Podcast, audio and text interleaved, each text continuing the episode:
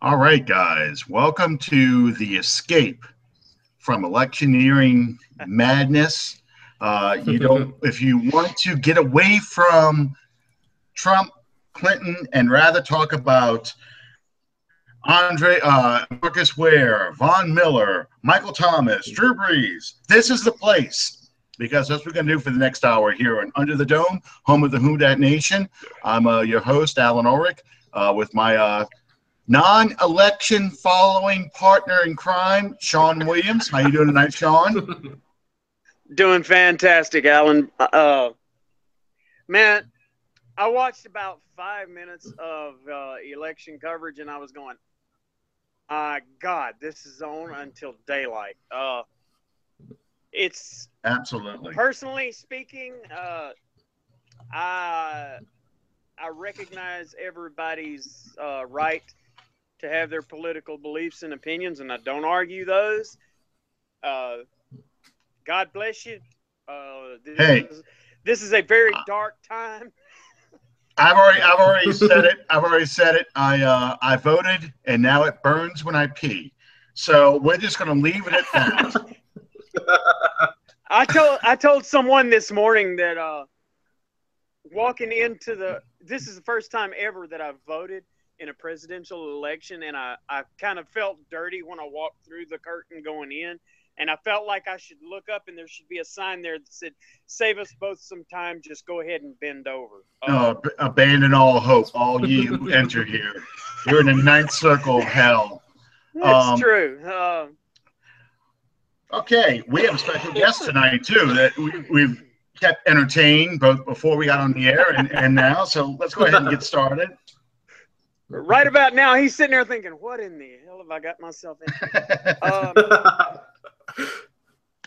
this is a special friend of mine. I've uh, been friends with this guy for better than a year now. We met through uh, Pro Football spot.com where we we were both writers um, he's a fantasy football guru of sorts uh, his name is brandon sanders he's a a Denver Broncos fan since a very young age, and he comes to us from the coast of North Carolina.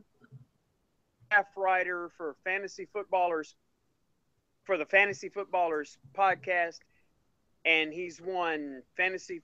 Uh, uh, excuse me, he's won People's Choice Award and Sports and Recreation Award for the American Podcast Awards for 2016, and is currently the number one rated fantasy podcast on iTunes. He writes DFS articles known as the Daily Dose every Friday and helps fans try to pick the best lineup possible for their FanDuel rosters. Um, although we we haven't really delved too much into the the fantasy football at, uh, to this point. If you guys have any uh, any sort of fantasy football questions that you want us to direct to uh, Brandon, certainly uh, get to us via the, the live chat on YouTube. Um, also, before I introduce Brandon, um, we want to thank our sponsors, Fan First Productions, because without the fans, it's just a game for kids. Um, and you can find us on Facebook on Under the Dome Podcast. You can find us on Twitter Under the Dome PO1 uh, and on iTunes uh, under the Dome podcast. Without any further ado, we want to welcome in Brandon Sanders, Denver Bronco journalist. How you doing, Brandon? I'm doing good, guys. Thanks for having me on. It's a pleasure to be on. I love talking some Broncos and some fantasy football, so I'm excited to get started and talk maybe some Saints too. That'd be fun. Yeah, we good might even fit good them deal. into the picture too. Let's do it. Let's do it. Well, I'm ready. Well, Brandon, give us a give us a thumbnail sketch on uh, on Denver right now because they started out so well. I mean, you took it to the Carolina Panthers on opening night, and it looked like the offense wasn't going to miss a beat with uh, going from Peyton Manning to uh, Siemian. And it seems like now that once Siemian got injured, and then you had that fill in um, where the, the rookie um, uh, his name escapes me for the sec right now, but the rookie came in. Paxton Lynch. Thank you, Lynch. I, I kept. I, I, wanted to call him uh, the the old safety. Uh, that's now the Fox John analyst for a while. John Lynch for a while. I knew that wasn't right. Awesome. So, but anyway, uh, when Lynch came in, the uh, the team seemed to struggle, and then since Siemian's been back, it seems like he's just not the same quarterback he was prior to his injury. So, uh, kind of give us a breakdown on what's going on with the Broncos offense and also the injuries in the uh, Broncos defense. Yes, so um, you know, like you were saying, we took it to the Panthers. We pretty much never skipped a beat, went right into it. You know, smashed Cam Newton once again, proved the point that hey, we're we're still a defense that's uh, to be reckoned with.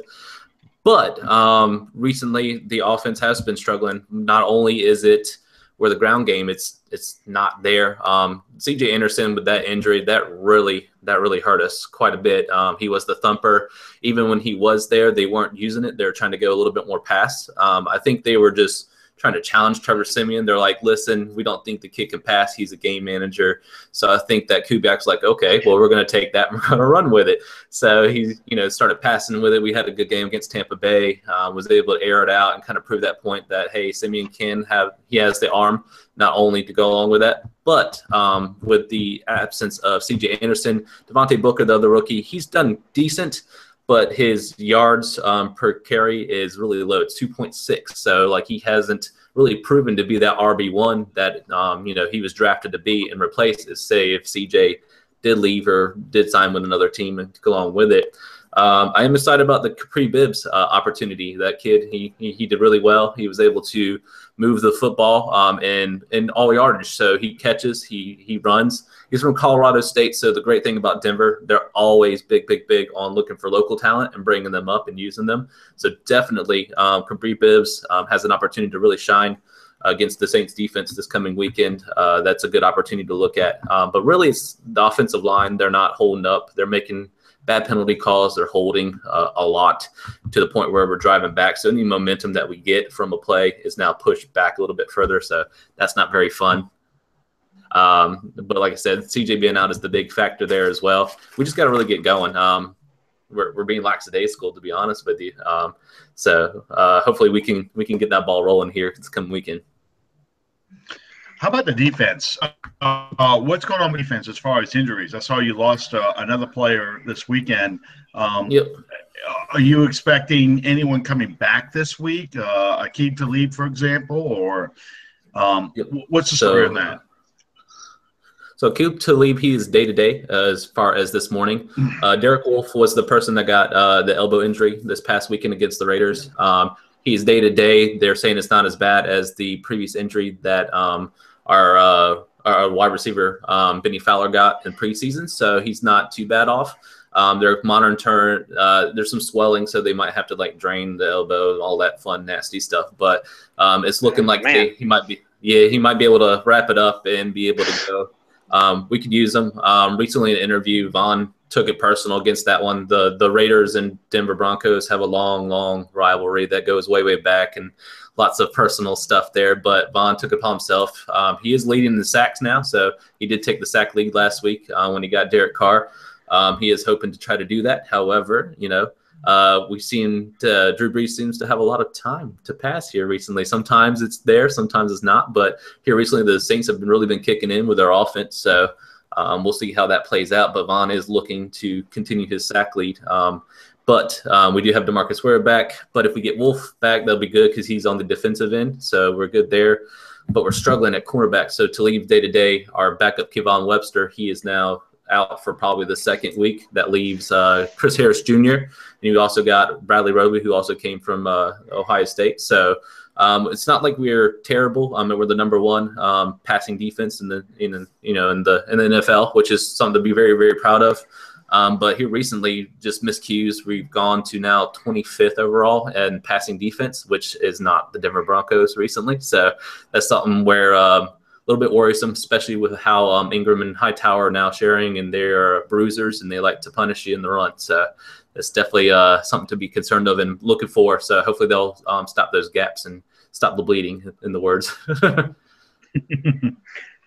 Brandon, I have a question for you. Um, Yes, sir. The prevailing, the prevailing, uh, I don't want to call it wisdom, but um, the the mindset of most of the the talking heads, at least in this area, is that a game that a month ago looked to be just basically no hope.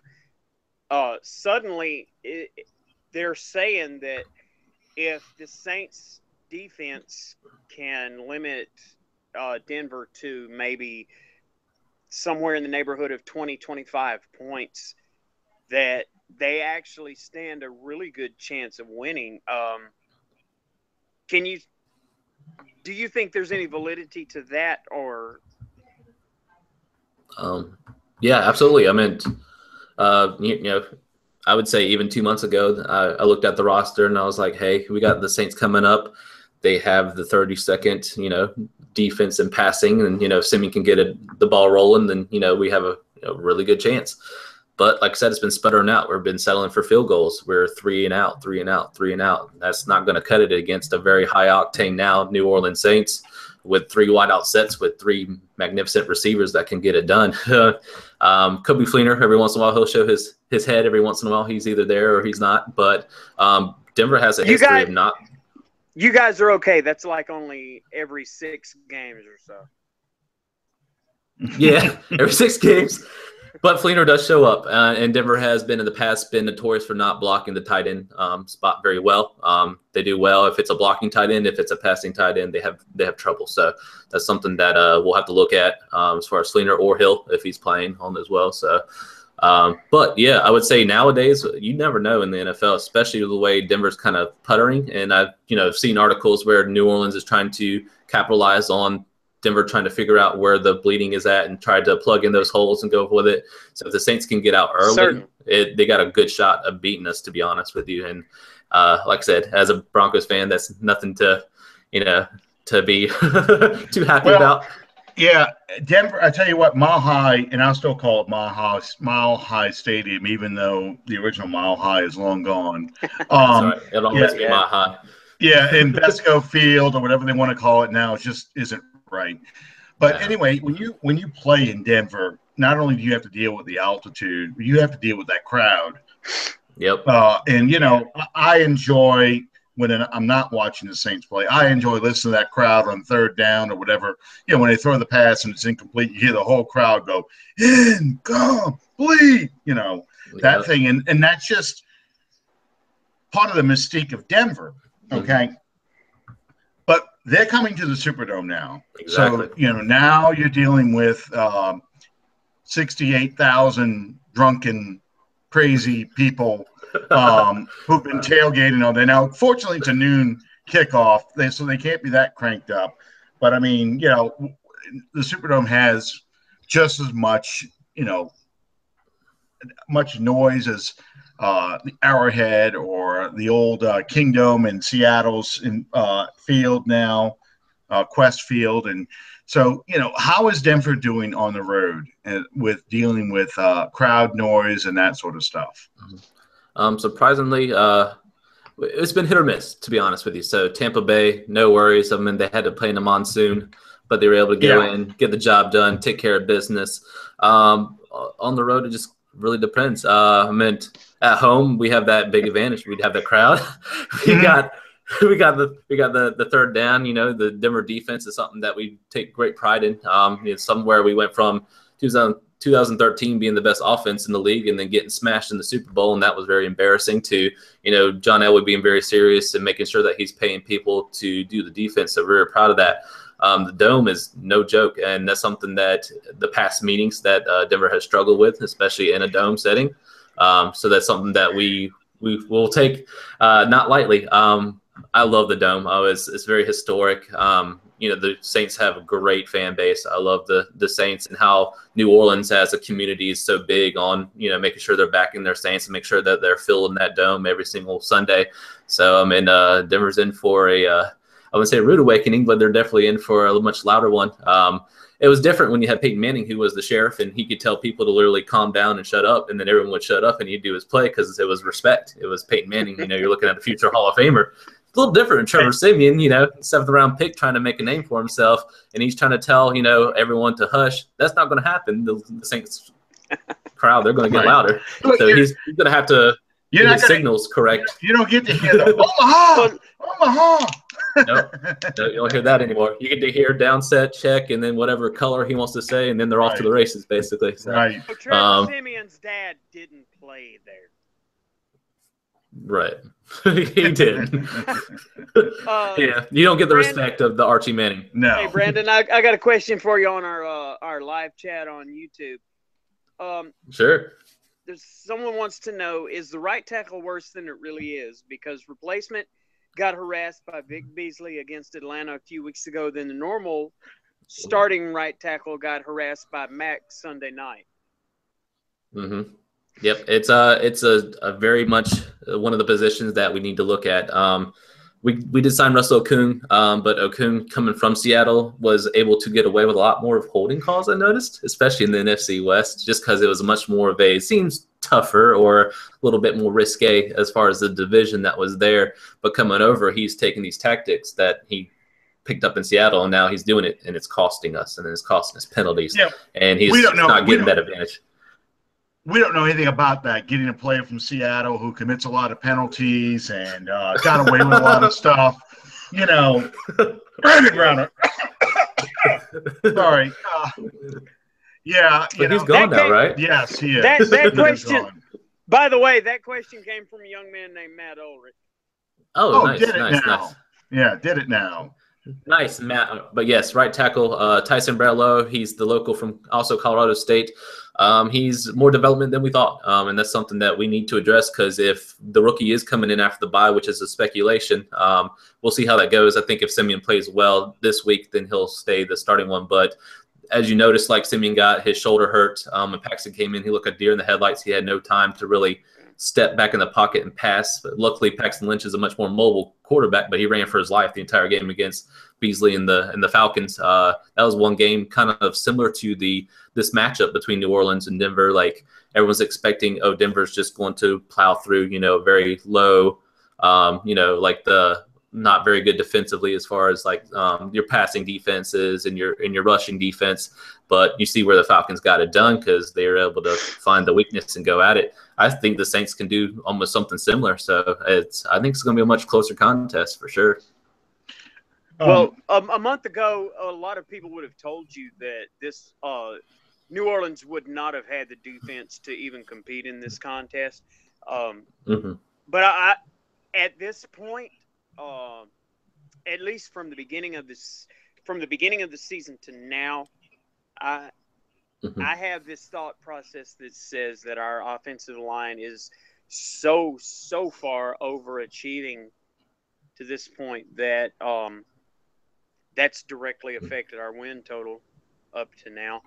Yeah. Um, at the same time, while you relish having a weapon like Drew Brees as a part of your arsenal, I don't necessarily. I, I don't want to say that I don't like being in that position. I don't like having to rely on every week Drew Brees having to supersede all expectations just to give you a chance to be in the ball game. Um, mm-hmm. Now that that could be true um, for every game that we've played this year. There's only been out of um, four losses this year. There's only been one game that we've been completely blown out of, and that was the Monday night game right. against Atlanta. Uh, Mm-hmm. We've been within one strike of. Uh, I'm I'm correct in that, aren't I? Yeah, uh, you are, every you other are. game we've been within within one score of. Uh, yeah, the, both the both the Oakland and Giants game, we were we had a chance to win that game. Uh, we went in uh, either with the lead or tied, and had an opportunity to win the game. Um, and then, of course, the Kansas City game, uh, we had two key turnovers, Drew Brees' pick six and uh, Mark Ingram's fumble, uh, and that was the difference in that ball game. So, yeah, it, of the four losses they have, the three of them were games that were very winnable. We played well enough to win, we just didn't. Um, it can be argued, of course, you know, in the San Diego game, that was kind of a stolen game. We, you know, we forced, you know, three turnovers uh, in the last what four minutes of the game yeah. to pull that one out. Yeah. But regardless, you know, it, we could easily have been, um, I don't know, what seven and two, uh, seven. Sure. I'm sorry, seven and one, or, or something yeah. to that effect. Uh, if we get a couple breaks our way, and that's despite all the injuries. So, yeah, uh, you know, how would you? How do you see, uh, Brandon? How do you see this game playing out then? Given uh, the Saints seem to be a, a, team on the rise, and Denver seems to be a team that is kind of falling back a bit and trying to get, regain its footing. Mm-hmm. Um, it, like I said, it's going to be a very close one. Um, it's all going to depend on who can get who can strike first. To be honest with you, um, I feel like uh, the weakness that Denver has with the running game that if Mark Ingram or Tim Hightower gets going early, and uh, you know established that. That's what we had a problem with Oakland. We weren't on the field long enough because they were running us into the ground completely. Um, you know, you can't yeah. you can't do a passing defense that's number one in the league if you're running on us the entire time. So that's one of those things where they yeah. they looked at the corners. They're like, "There's no way we're throwing that." So you see where Derek Carr he didn't get a passing touchdown, but he did get him in striking distance. So there was a lot of those cut unders, which um, Michael Thomas is fantastic at, and as well as Willie Snead.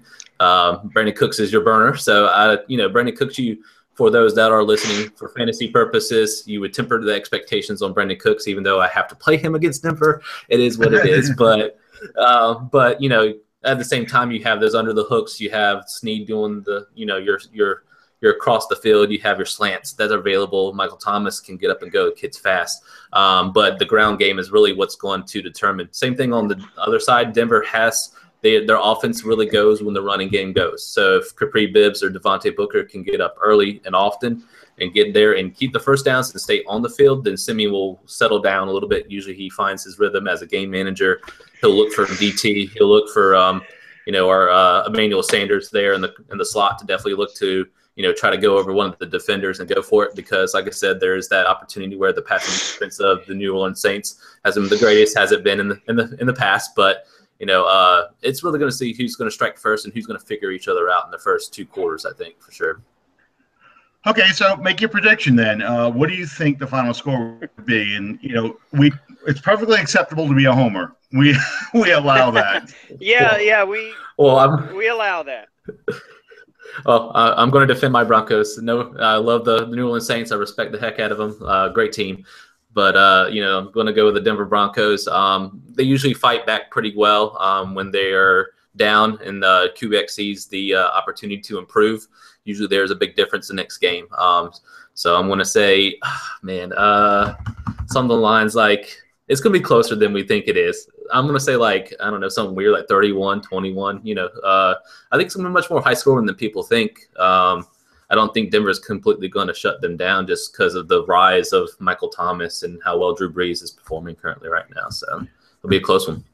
Yeah, I, I can see that. I can. I think it's going to be a close game too because you know the defense, although it's getting better, it's still bleeding a lot of points. It gives up a lot of big plays, and I can see, uh, uh, you know, Sanders making a couple big big receptions on us. You know, Denver's got too many weapons on offense, especially in the passing game where they can do something. Um, it's just going to be a question of do the Saints continue this balanced attack they've been doing, like you said, mm-hmm. running Ingram, running uh, Hightower, getting the getting the yardage, and keeping us on schedule, not behind and down in distance.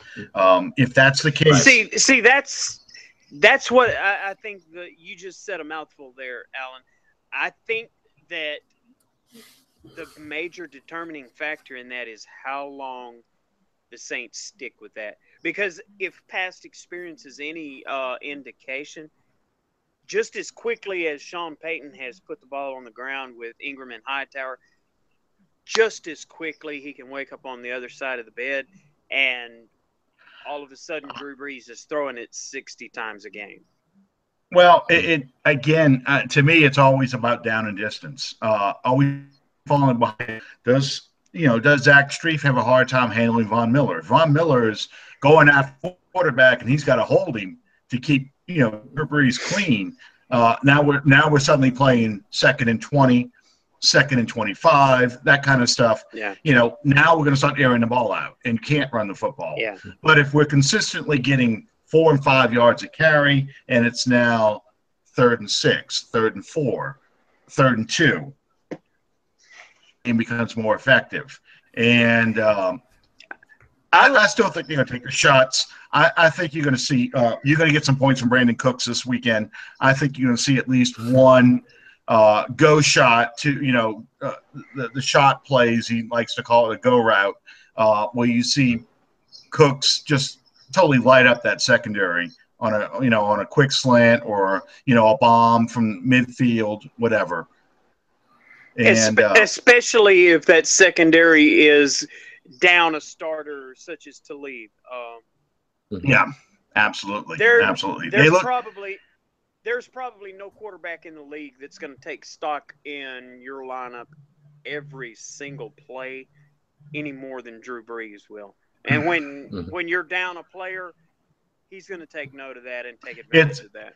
The Saints are all about matchups. They're going to try and isolate whoever the weakest weakest sure. link is in that secondary. They're going to try and put Cooks or Thomas on that guy, and or Fleener. Mm-hmm. You know, and you're going to see someone attack that. So the, I guess the last question then we'll, we'll play a fantasy game since uh, we oh, uh, since you're a fantasy football guru. I'm going to ask you first. I'm going to ask you who would you pick or who would you play out of this game this weekend? Who, if if you know, guys that have Saints players, guys that have Broncos players, who would you play? And let me show you this real quick. Give you an idea. I've been playing fantasy football. This is my first year and not playing. Dun dun dun. I've been, I've been playing fantasy football since nineteen since about nineteen ninety three. This uh, no cough. This one here, this magazine here, is my oldest surviving fantasy football magazine from 1994. Um, you know, the quarterbacks they recommend you play are like Steve Young. Um, oh, yeah.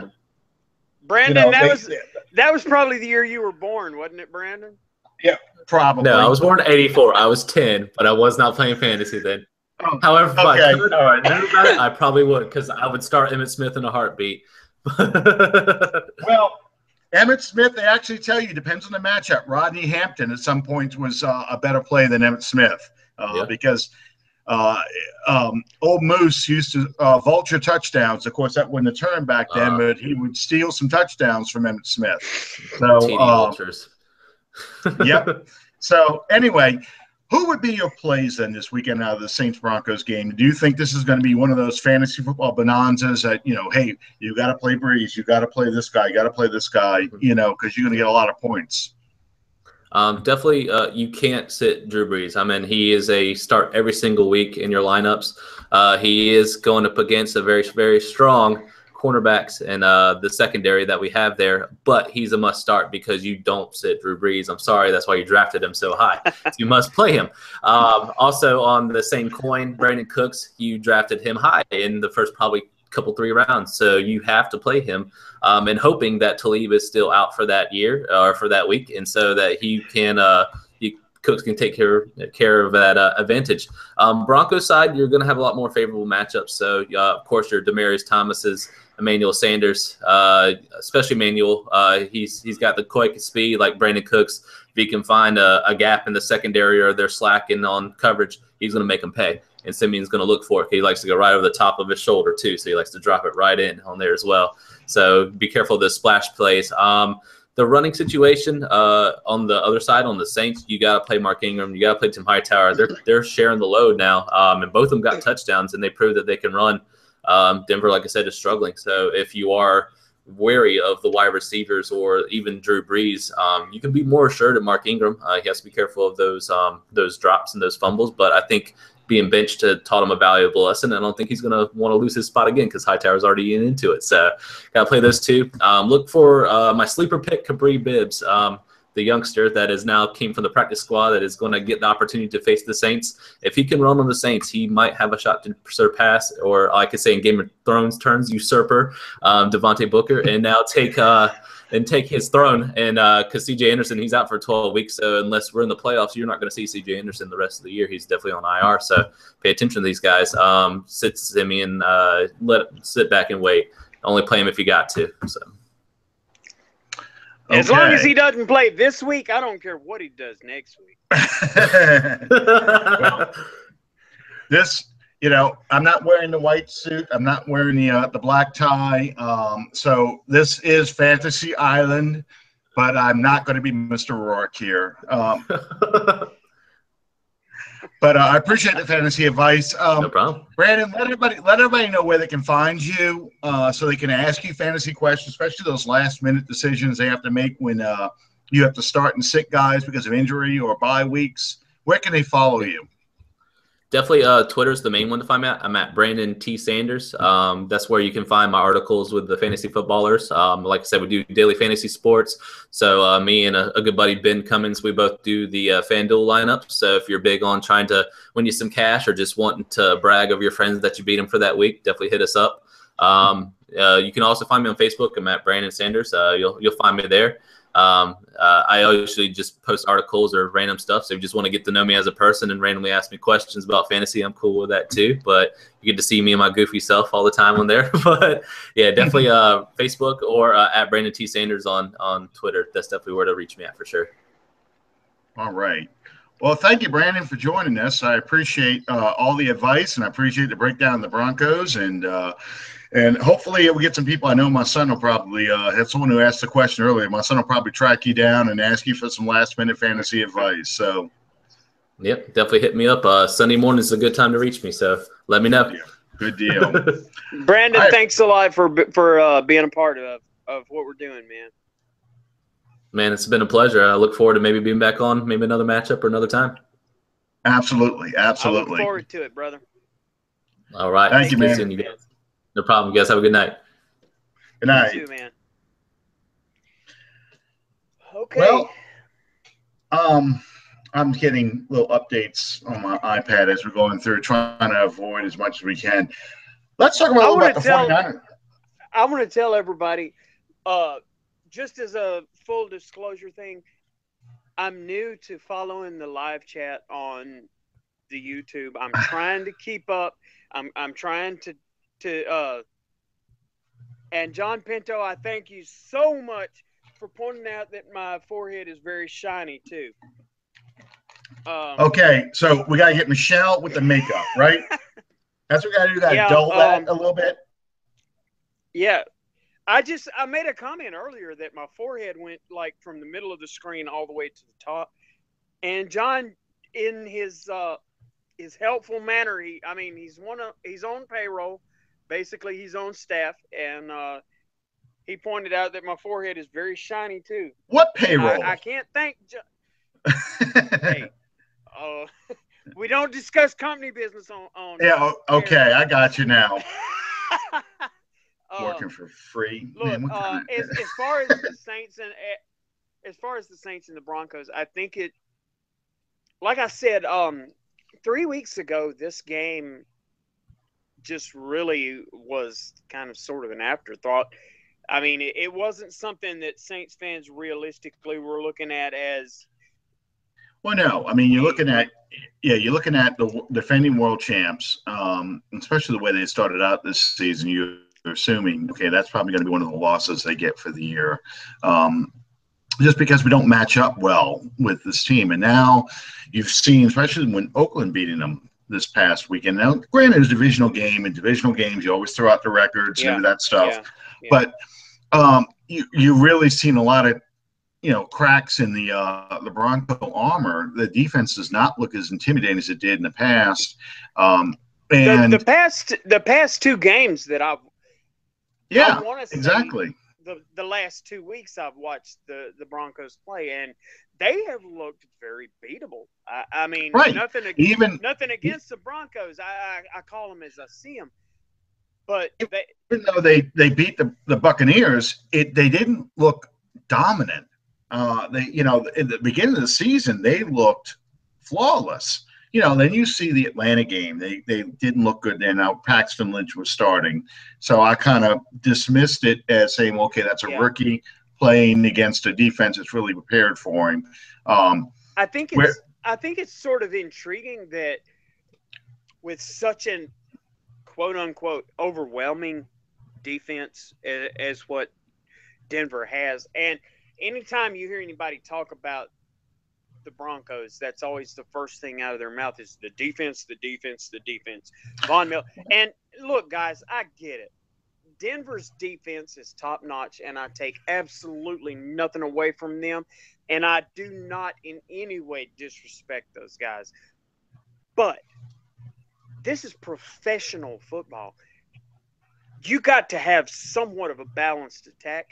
You have to have a reasonable amount of quarterback play on the other side of the ball from that dominating defense.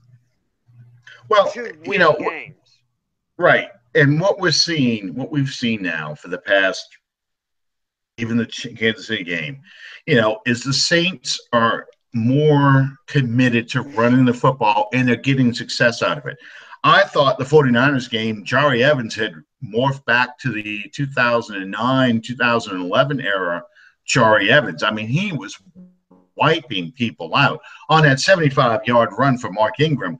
You watch Evans kick that block out, and there was a hole huge, and no one touched Ingram until he's 45 to 50 yards down the field. Um, I mean, and and that, that's been a lot of this season. I mean, right. Jahri Evans that we signed as a cast, basically a cast off from the Seattle Seahawks, as a last minute uh, replacement player uh, coming out of training camp. The Jahri Evans that we signed, kind of well, in, in terms of sort of somewhat of a parallel, the Jahri Evans that we signed coming back is kind of like with Roman Harper. The Roman Harper that we signed, we brought back, is not the Roman Harper that we sent to Carolina. The Jahri Evans that we signed ain't the Jahri Evans that we we cut last year. Right. You, does, you know, does that he, make sense? He, yeah, he, he's he's healthier. I mean, he is not the elite Pro Bowl tackle he used a guard that he used to be, but he is still a very good guard when he's healthy. And what you've got right now is you actually have a very healthy Jahri Evans. He doesn't have the elbow injuries. He doesn't have the knee injuries. He doesn't have the abdominal injuries. All the things that were holding him back in 2014, 2015, and made his play look worse. Uh, he is actually playing very well, and it's helped Strief, who Strief has always been. I shouldn't say always, but has for the most of his career has been good enough.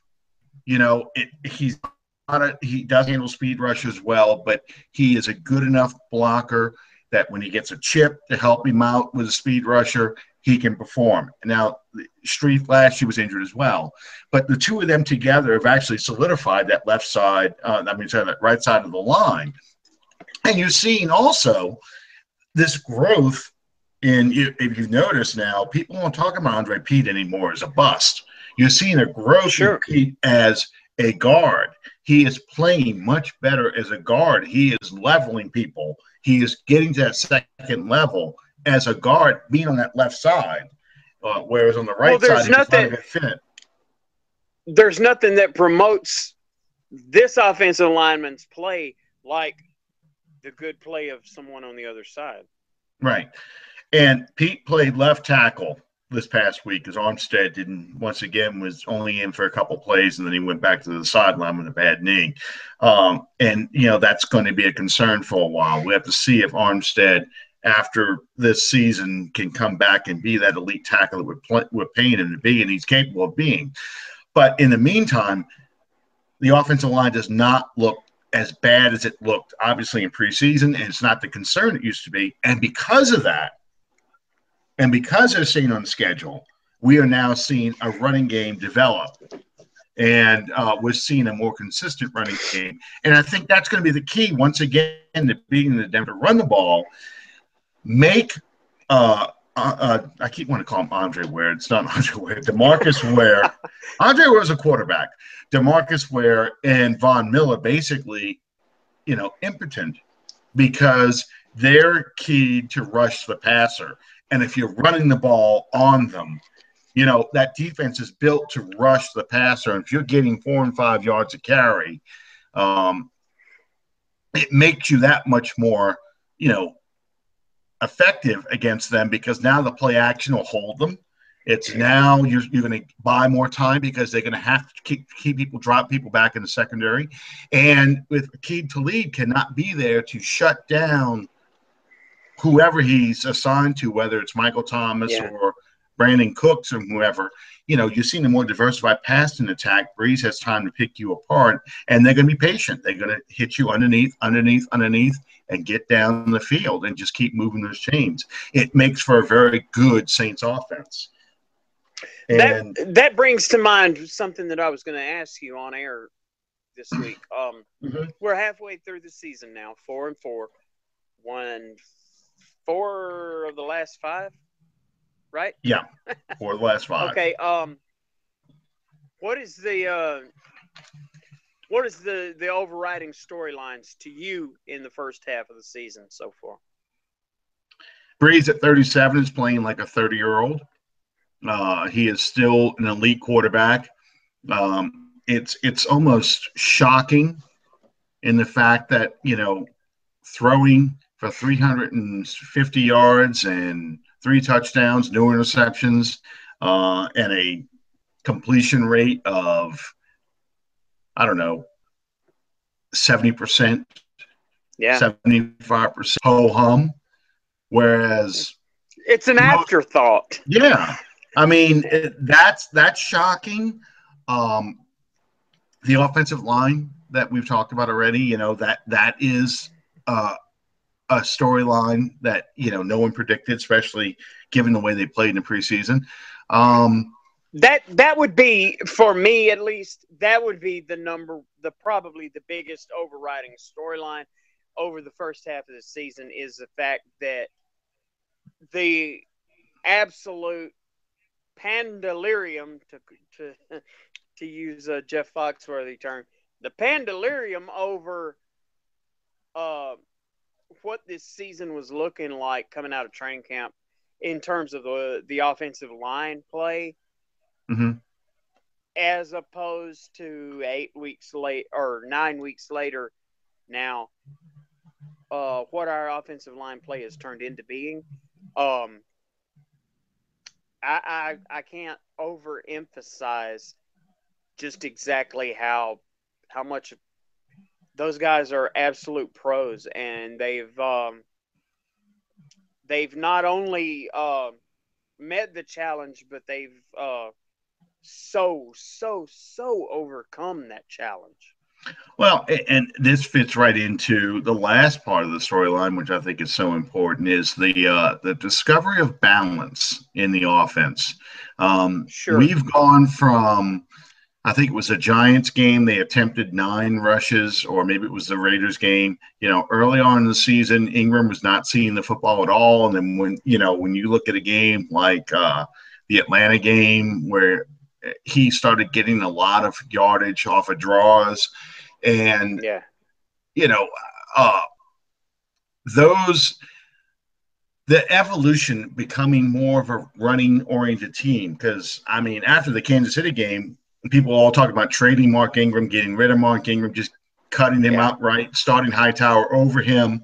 Uh, even when we were 0 3, uh, sucking for Fournette, uh, that was a common theme.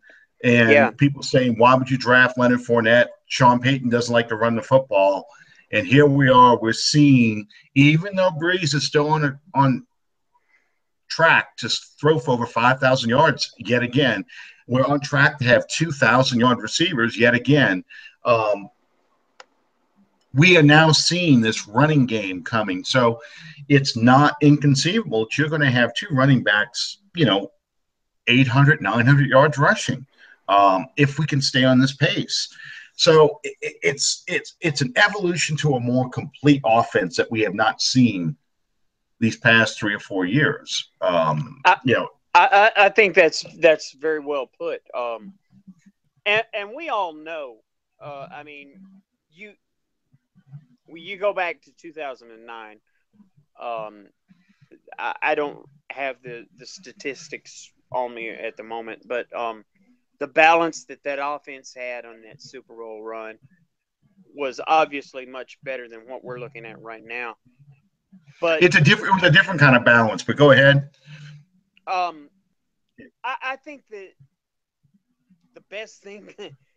this this sounds kind of off a little bit, but uh, the best thing that happened for the Saints offense in the past three weeks was two Mark Ingram fumbles because he came out Sunday against.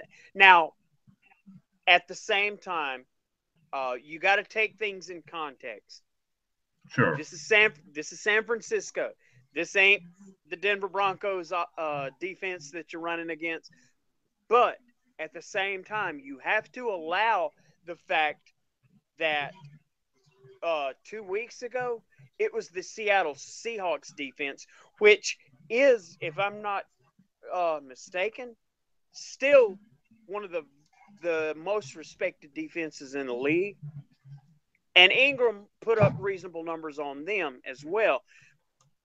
Um, but my point being, the best thing that happened for this offense in the past two weeks is Ingram fumbling twice, making him mad, putting uh, Sean Payton putting him in a corner and saying, "Okay, you want out of that corner, you're going to have to prove yourself to me." Right. And right. we saw Sunday, and see that while that leads to why I'm so proud of Ingram, at the same time it it has a lot to do with why I'm so frustrated with Ingram because you see Ingram in a contract year, he gets he is less than 100 yards from uh, a thousand yards for the season. You see Ingram screw up and get put in the doghouse, and he comes out for what 160. Uh, yeah. Yeah, and like you said, it is it, it's given who he's playing against too. The 49ers were averaging what yeah. 181 yards rushing a game they were giving up. So, but uh, I, I found that when when um, Chris Ivory was still on the team, you know, Ivory pushed Ingram to play harder. Um, yeah, you know, he needs Certainly to be pushed did. a lot. He needs to be pushed uh, to get him to play, and I think Hightower being there, it's it's a friendly competition. I mean, he doesn't he doesn't sure. resent resent it, but he needs to have that back pushing him constantly to do more. Well, hey, I can pick one up, of the, I can pick one up of the, the yards. Things, one of the things I'm most proud of, as far as quote unquote my team, and make no mistake about it, when this team plays on TV on Sunday, and the camera goes on that New Orleans Saints sidelines, I'm oh, sitting, oh, yeah. I'm sitting here just like this, going, "Yeah, that's my team." One of the things I'm most proud of is when Ingram made that 60, 70, whatever yard run that he made Sunday. Mm-hmm. The first 75. Person, the first person to greet him on the sidelines was Tim Hightower. And the next person saw him was the uh, sound guy from Fox uh, Television, where you got to listen to what he had to say. Oh yeah. Most people say amen after a prayer. Apparently, Ingram's God uh, gets the N word. I don't know. yeah. But um, um, I, I was told that um, the NFL. I've got a, a, a, a I, clip. I, I, do too. Yeah. I do too. You know, the NFL took it off the air when they realized what he had said, but yeah, it's on the that's internet, what I was about to say. It's there forever. Um, you know, you got to you got to allow some exuberance. I, right. You well, know, you know, it was whatever. so funny because you hear it. You couldn't hear him until he walked right in front of the plastic dome, and then it was clear as a bell. oh, so it was it was a classic moment. I, I I just I had to laugh. And I was in a sports bar when he said it. Um, yeah, you know, and we were talking about the balance before, and you know, the thing about the 2009, 2011 Saints teams, um, the way they achieved that balance was they jump on you early. You got that wave Sure. of 28 points, It's kind of like the what we saw against San Francisco. You know, you got 28 points, 31 points. Uh, they almost always lost a toss in 2011. So the other team would take the ball. The Saints would score in the last two minutes of the half. Then they get the ball at the beginning of the second half. They come right down the field and score again. So a team that was maybe down by 10 is now down by 17. Yeah. You know, and and the 2009 team would get a turnover after that, and then that that it would start building. And while that team is passing to win, you know, the Saints start pounding the ball on you. They bring in Mike Bell, fresh off the bench, hasn't run uh, all game. Now you get this fresh back coming in the third and fourth quarter, and he's pounding you. He is coming out of that hole like a man possessed, and he is hitting you as hard as he can, and the defense is tired. You know, so it's a different kind of balance. What we're seeing early from this team now is we're running the ball, we're getting success early running the ball, and we're going to keep running the ball. Yeah. And last week, in fact, you noticed Ingram and Hightower alternating series. Ingram drive, then a Hightower drive. And I think you're going to see a Yeah. lot more of this as long as they stay on schedule. You know, we have not seen, and knock on five five fiberboard here, we have not seen the, uh, yeah, we have not seen that.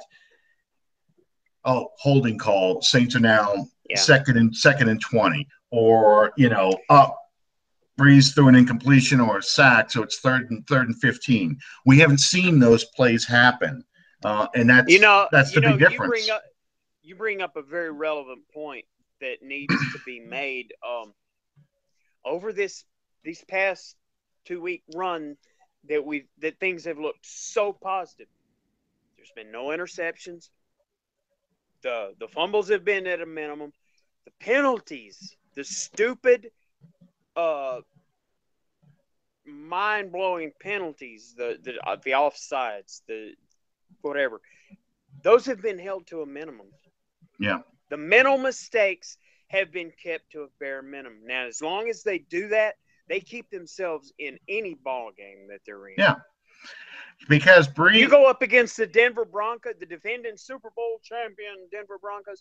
You go up against them with a plus four turnover ratio, going to win that game. Absolutely. Absolutely. Um, well, that kind of brings me to my extra point. Um, we've talked about this before, but um, the big, you know, once again, we had a horribly officiated game on Monday Night Football. Uh, Richard Sherman basically takes the kicker out and uh, no calls made. Uh, the officials totally blow it. They call, I think, Buffalo for illegal formation or a, a false start or something. They go back five yards, kick it again, and this time they miss it. You know, and and it, it's what people. I don't think people paid much attention. I kind of have, but people didn't pay much attention when the officials went on strike in 2012 Yeah. uh, and you had the replacement officials in, and you had you know all the mistakes they made. I think I've talked about this before, but you saw a wave of retirement or pushing out of a lot of officials. Yeah, Ed's Guns Hochuli, Ed Guns Hochuli is still there, but for the most part, most of the officials that you're seeing now, you're not seeing, you know, the Mike Careys. You're not seeing the guy. Uh, uh, Jeff Triplett, I think, may still be there. I'm not sure, but you're not seeing a lot of the officials you saw, you know, a lot of years in a row. You're seeing much younger officials who aren't used to calling certain things, and I think teams are taking advantage of it. And you're getting either sloppy games where obvious calls are missed, or you're getting penalty fests where 30 flags are thrown in a game, like the Raiders Tampa game. You know, Yeah. it's No middle And- ground. no, and we talked about this before. My rant before, you know, the the call is such a judgment call that that I think plays into part of the reason why ratings are down and people are frustrated with the NFL because it's like, oh, you're calling that when a guy barely touches the helmet or gets pushed into somebody's leg, but you're missing an obvious pass interference call or you're letting a uh, kicker get killed. You know, it's there's you know people just are frustrated with the officiating of the game. They feel like the game is never played fairly because the officiating is so bad. And Sean Payton called for uh, professional officials, full time staffers. I think they need to go to that. I think these guys need to call both, you know, I don't know, call uh, go to officiating school and become learn the rules, be part of the rules committee, and become better officials where they look at film all the time instead of it being a part time gig. And that's, I think, until they fix the officiating problem, you're going to continue to see the ratings drop. Can't ag- can't argue with that a bit. Um, I don't particularly pay much mind to this this continued thing that seems to be such a narrative this this year for some reason all of a sudden um, the ratings the ratings the ratings the ratings are down.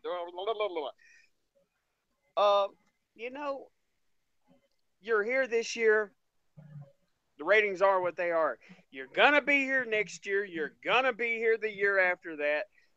If if you got one person watching, you're still going to put your product on air, are you not?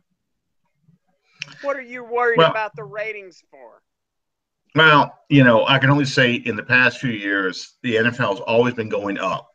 It's always become more and more yeah. popular. This is the first year where they're yeah. really seeing a significant drop, not just, uh, you know, oh, it's a blip, you know, but, and I think also crappy games being on national television, overexposure yeah. of games. Um, you know, what do we play on Thursday night? You have the Ravens and the Browns.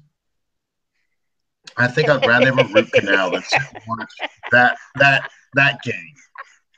Two weeks, what? Two weeks ago, we just had we had uh, the Spocks against the Captain Kirks, uh, that that color rush uh, jersey thing where you had the Titans against the Jaguars, and the Jaguars basically quit in that game. Yeah, so I mean, you know, I, I ain't touching why, that, brother. Oh, this is why I hate, I hate, I hate the fact that Nike has the jersey. I want Reebok back. Please come back, Reebok, because uh, Nike thinks everybody wants to be Oregon. We'll give you a different uniform every week, and you know what? I, I don't want that. You know, the color rush we're gonna get the color rush uh, this this third this coming a week it from makes Thursday. My eyes hurt, man. well, the Saints are going to resemble like, uh, the Saints are going to resemble their 1975 uniforms. It'll be the first time they wear white pants since uh, 1985. The first time they'll wear white white pants. Yeah, the white jerseys and white pants.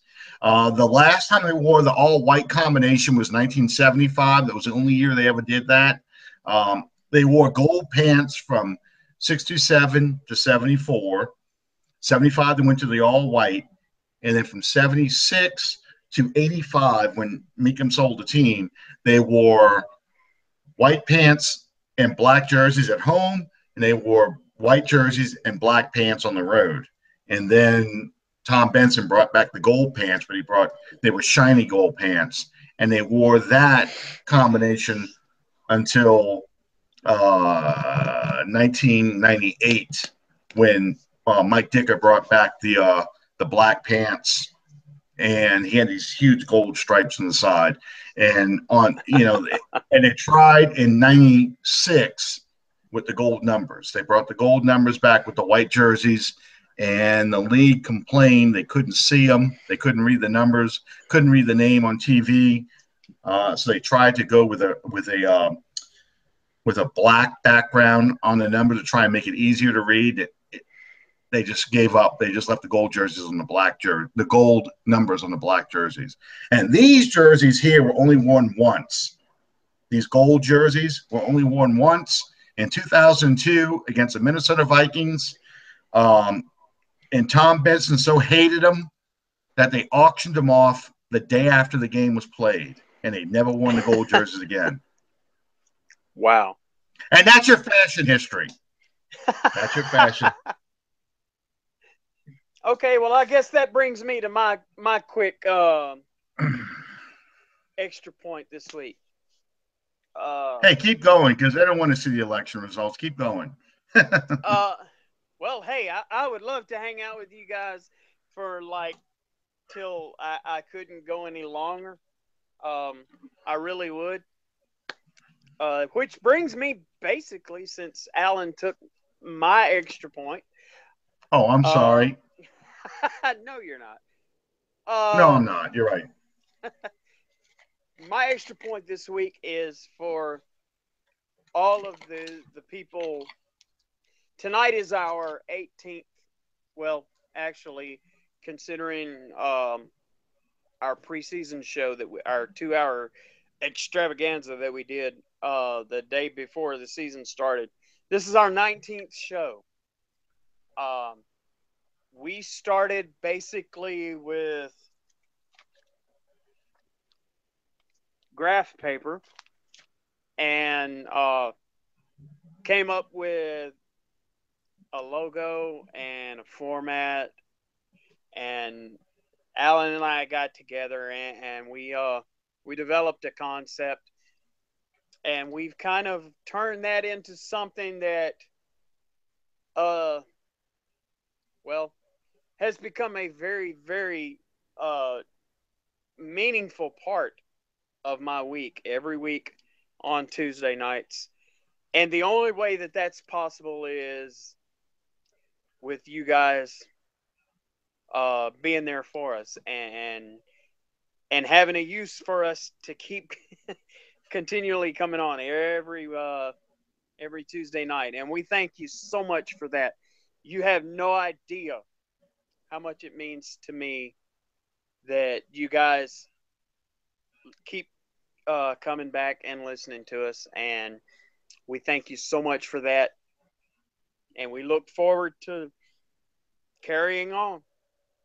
Thank you for your uh, your continued support. Absolutely, absolutely. Without you guys, we're you know we're just talking to ourselves, and while that makes for very entertaining, you know, behavior, um, uh, it, get, it gets boring because you can't, you shouldn't be answering yourself because then you have to be locked away. And uh, in my Jack, best Jack, best Jack Nicholson voice, you know, go so crazy somewhere else. We're all full up here. Um, uh. that's for that's for you, John Pinto. That's for you, John Pinto. Um, yes, thank you all very much for watching. John, and John loves the movie references. Oh, absolutely. I gotta. I, I keep promising I'm gonna do more and more, and I just I, I, forget until the end of the show. I'm trying to find a good place to put a good one in. I mean, you know, uh, I was going to tell him that fat, drunk, and stupid is no way to go through life, son, but it sure makes it a lot more interesting. um, but, um, you know, it, it, my last point before we get off the air is um, you know, in previous years, the Saints, it took a lot of energy for the Saints to get to four and four. Uh, in my memory feed on Facebook, I talk about how, you know, in 2008, the Saints, the Saints fought their way back to be four and four after an 0 and three or an 0 and four start, and then got handled by a, a 0 and 8 team with the Los uh, St. Louis Rams. Sorry, they were still the St. Louis Rams. Um, and in previous years, you know, we've also seen this pattern come where they get to that 500 mark and then they go on a two or three game losing streak. Yeah. This team is not those teams. Um, I'm seeing a lot more energy, excitement, uh, more of a team concept out of this team. Now, I don't think they could if they make the playoffs, they're not going to go on a deep run. I don't know if they will even make the playoffs, but I see a lot of positives out of this team. I think if we can get to 10 and 6, which is a huge get to 10 and 6, uh, that would be a hell of a season for a team that started out 0 and 3 with as many injuries as we've had and as many rookies as you've got and undrafted free agents starting in key positions that you've got. Um, this is a fun team. I like this team a lot. Uh, I thought last Absolutely. year's team was was the least talented Saints team that Sean Payton has ever had. I think this team um, is a much much better team, much more fun team to watch.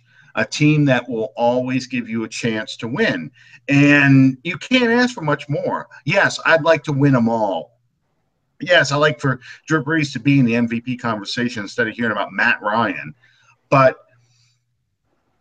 this is a team that every game now, from this point forward, including this Denver game, we have a very good chance of winning.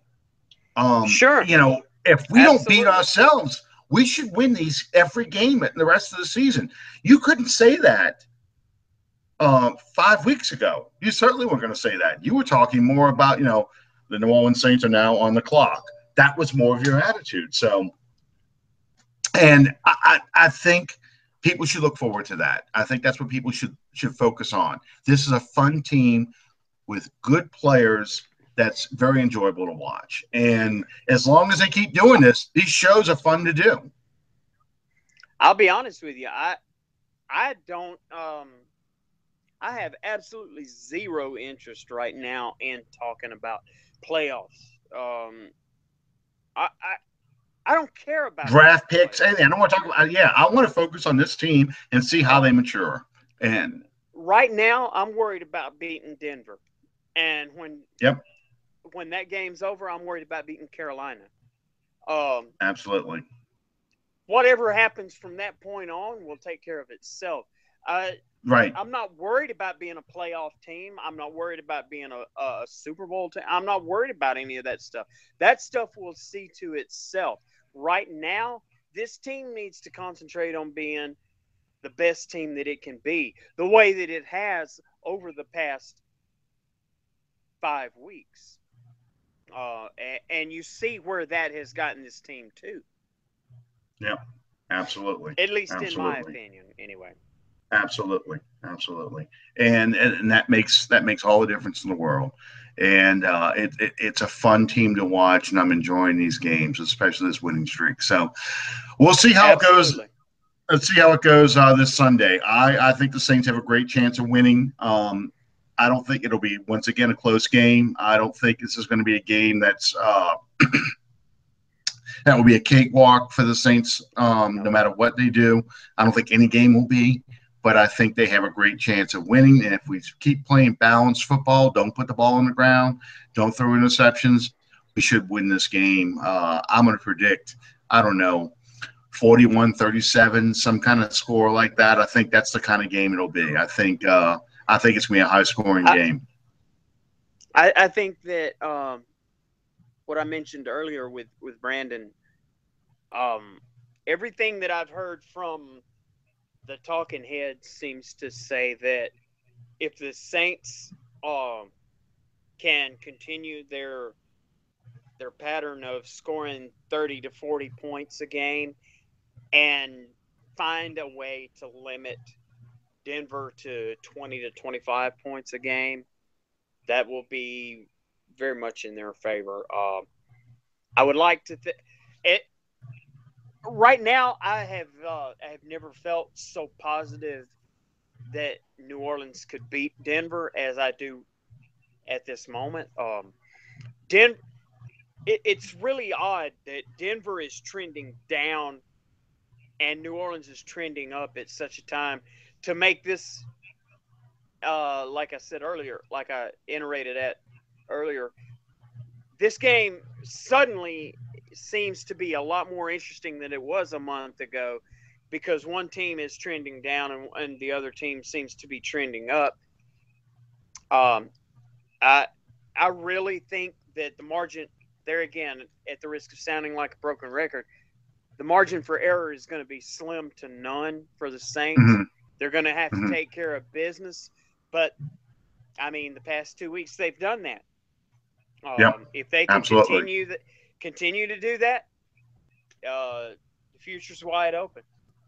Yep. Absolutely. And we'll see how it goes this Sunday. I think it's going to be a good game.